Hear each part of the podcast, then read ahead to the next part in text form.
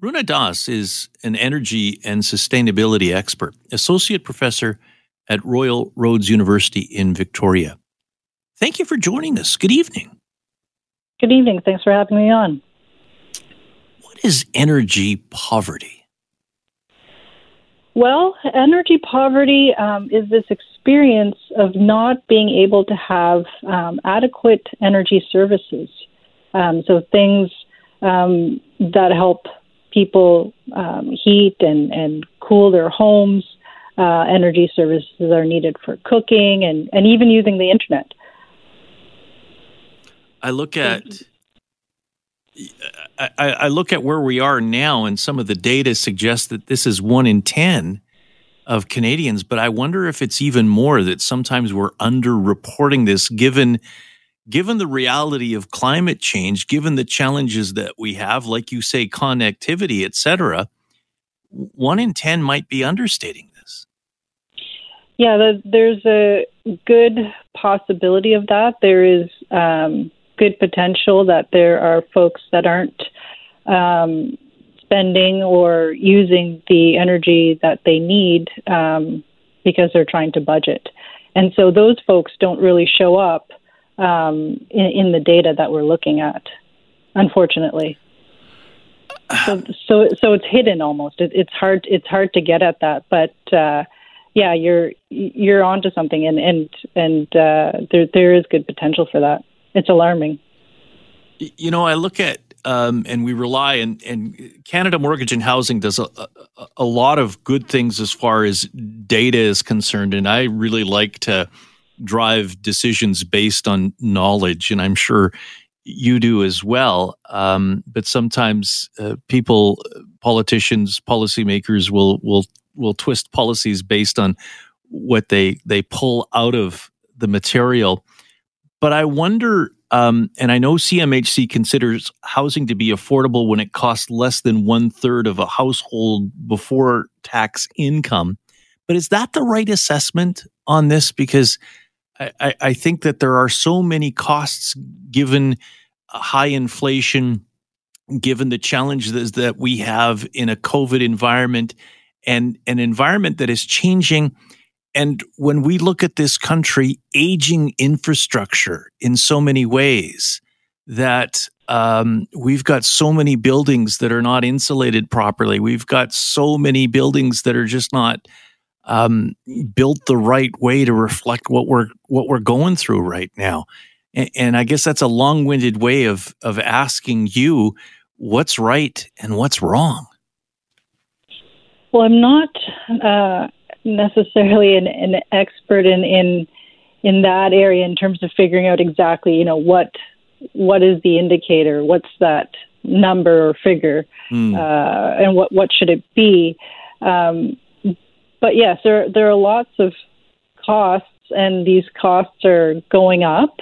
Um, and uh, as you've mentioned, there's you know infrastructure that's old, and so there's things that are going to increase uh, costs. For example, you know if you're living in in an energy inefficient home, for example, and and that could be due to age of, of the of the of the home um, well, then it's going to cost more, right? And so um, these are some of the things that I hope can get figured into this idea of what's uh, affordable and what's not affordable.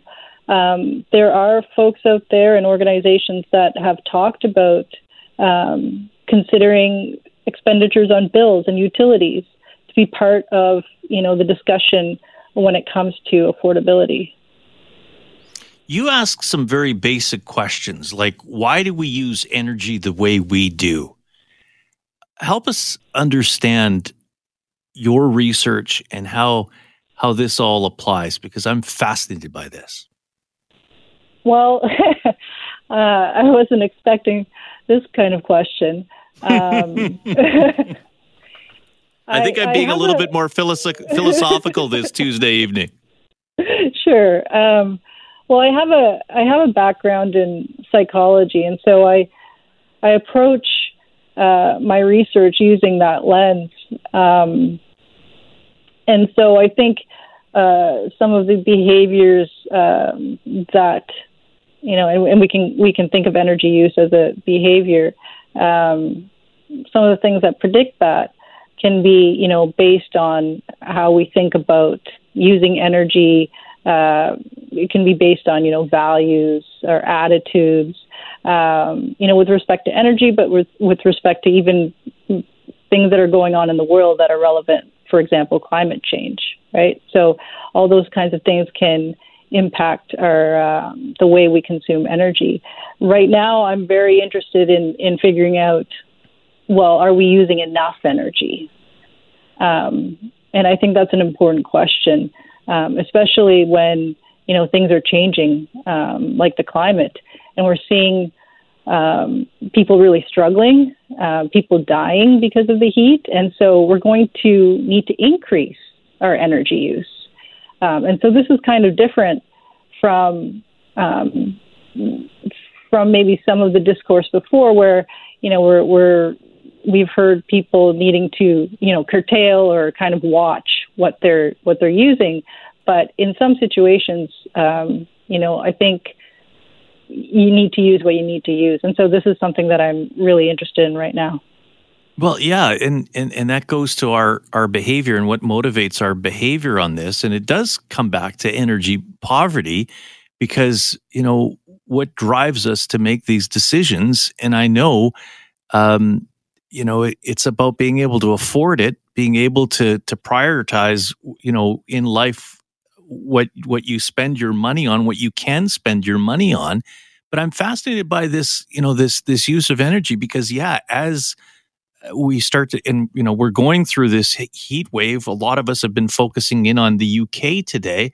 Um, certainly, I've learned over the last few years what you know f- folks in British Columbia have gone through.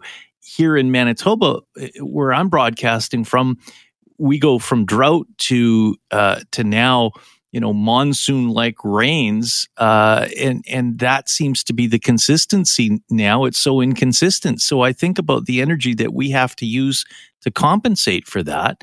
And i'm just wondering you know on the one hand we are so driven by this need to survive and to hopefully thrive versus what's going on here worldwide. And i think we all struggle with this. But at the end of the day you have to pay your bill. You have to maybe drive your car, drive a whole lot less, um, start to plan your day a whole lot more, and and you know your background suggests you know what motivates people to do this, and I would suggest sometimes it's just trying to get through the day. Yeah, for sure, absolutely. So where does this go? Where does this all go as we start to ask those very basic questions about climate change and the need for energy? And and those issues around um, around this. What are you studying, and and what are the questions that we have to continue to ask? I think um, one of the most important things that we need to be thinking about as we go forward is, well, how can we ensure that people do get to uh, use the energy when they need it? You know, when they're so that they're not restricted in, let's say, a life or death situation. And so I think uh, we need to be thinking about things like consumer protection, um, things like um, not having disconnections uh, all year round and having that enforced. Um, we see that with um, in the winter, but I think we need to be thinking now that this could be something um, that happens more and more in the in the summer, um, and so um, thinking about doing that similarly in in in different seasons um, with the changing climate. I'll use an example out of Winnipeg here, and that's been in the news here locally. Um, this is a, a, a Winnipeg based advocate by the name of Sel Burrows and he calls himself fortunate to run air conditioning during this midsummer heat. It has a page and a half on maintaining heating in the winter and zero on maintaining cool in the summer. That's the city of Winnipeg's livability bylaw. So it's all about heat, not cutting the heat off, but it's mm-hmm. not talking about helping uh, cool when it's hot, hot, hot. And those are the mm-hmm. types of policies I think you're talking about here. Yeah, absolutely. And um, I think it's yeah, we're we're I think it's time. It's I think it's definitely time uh, to start thinking about putting those kinds of policies in place. Are there any areas in this country where those policies are in place? I do not know of a of a protection for cooling, um, hmm. but I do know of there. There are several jurisdictions that uh, don't allow disconnections um, in the winter, and, and several were extended even during the the pandemic. Um, so so they exist. So now it's time to you know shift how we think about that, and uh, I think it's it's very very possible. Is there fair and equal access to energy in society? One of the questions our guest is asking. We'll continue the conversation with Runa Das. She is a, uh, an energy and sustainability expert and associate professor at Royal Roads University in Victoria. I'm Richard in for Ben. Please stay with us. Richard Cloutier in for Ben. Almost one in today, 10 Canadian households spend more than 10% of their income to heat and cool their homes, just to keep the lights on or to store or cook food. Energy poverty. Runa Das is with us, an energy and sustainability expert, associate professor at Royal Roads University in Victoria. And, Professor, I wonder if this is a condition that's easily recognizable, that uh, we talk about caring for our neighbors. And I'm wondering if this is something that stands out, if something that can be recognized, um, because I do think it's underreported. That's uh, a great question. Um, I think it is becoming more and more recognized, especially as we are having more conversations uh, about this. Um, but definitely, it is something um, that you know can be hard to see. We don't necessarily know what's going on in the lives, you know, in, in, in people's lives, um, and and using energy is not something that's necessarily very visible. Um, so so yeah, it can be um, hard to hard to notice, hard to uh, hard to see.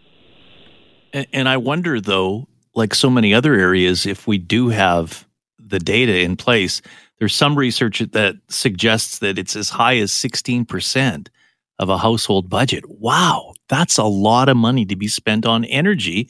And that gets back to your point about sustainability, but also the way, you know, we design our homes, the way we have to update our, our homes even our computers, the whole idea of the energy that we are are using, the the hydro grid, you know, everything involved in this.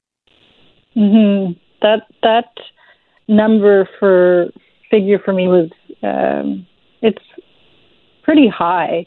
Um, if you're spending 16% of your budget, and for those folks um, that are are using 16% of their budget, um, they're the folks that don't have much of a, you know, their budget is smaller to begin with um, compared to those that are not in energy poverty.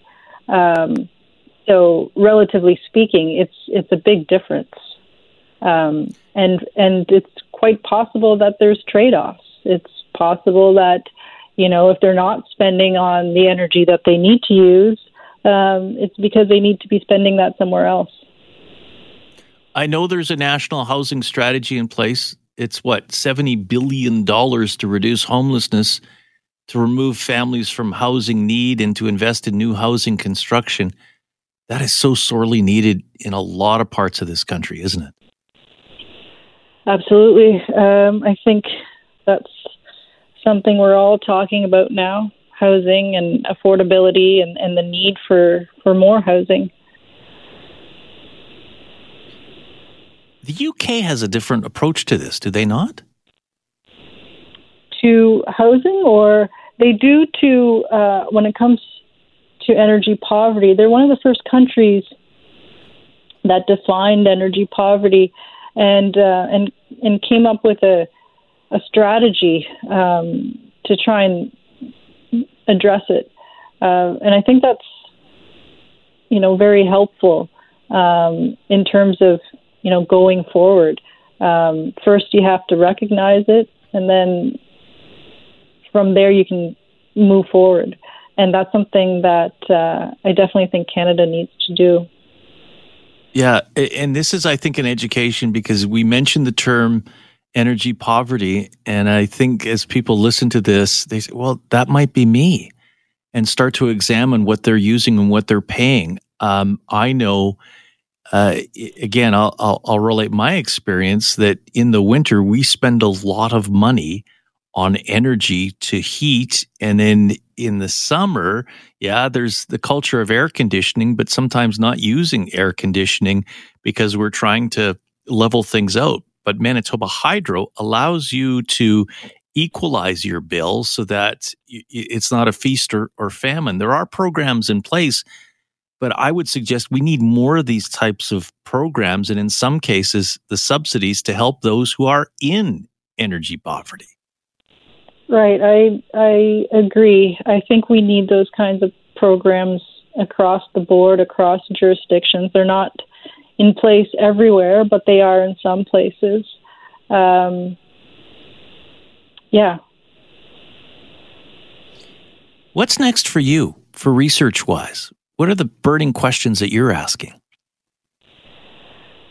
Well, we're going to keep um, going with with our energy poverty research, um, hoping next to um, talk more to people who are experiencing uh, energy poverty and really get at uh, what a lived experience is like. Um, I think that'll be very helpful to illuminate um, the actual experience um, and and bring forward this this issue even more. Yeah, when I look at the number of people in BC that that passed away where the temperatures reached 40 plus, what was it? You know, well over 600 people died, and I'm sure that that's still underreported. Many of them indoors, and many of them lacked adequate cooling systems. If that didn't drive the message home, I'm not sure what would. Yeah, that's that's another thing we need to be thinking about with um, this changing climate is the infrastructure that's in place. A lot of uh, folks out here, and out by out here, I mean in BC, where I where I am right now, um, because the climate didn't really require it before. Um, you know, there's not a lot of folks who necessarily have AC. Professor so, Das, great to talk to you. Thank you so very much for joining us. And um, continue to spread the word about this because I think it's an area where a lot of us have a lot more learning to do and, and recognizing this. Appreciate you joining us. Thanks uh, so much for having me on, Richard.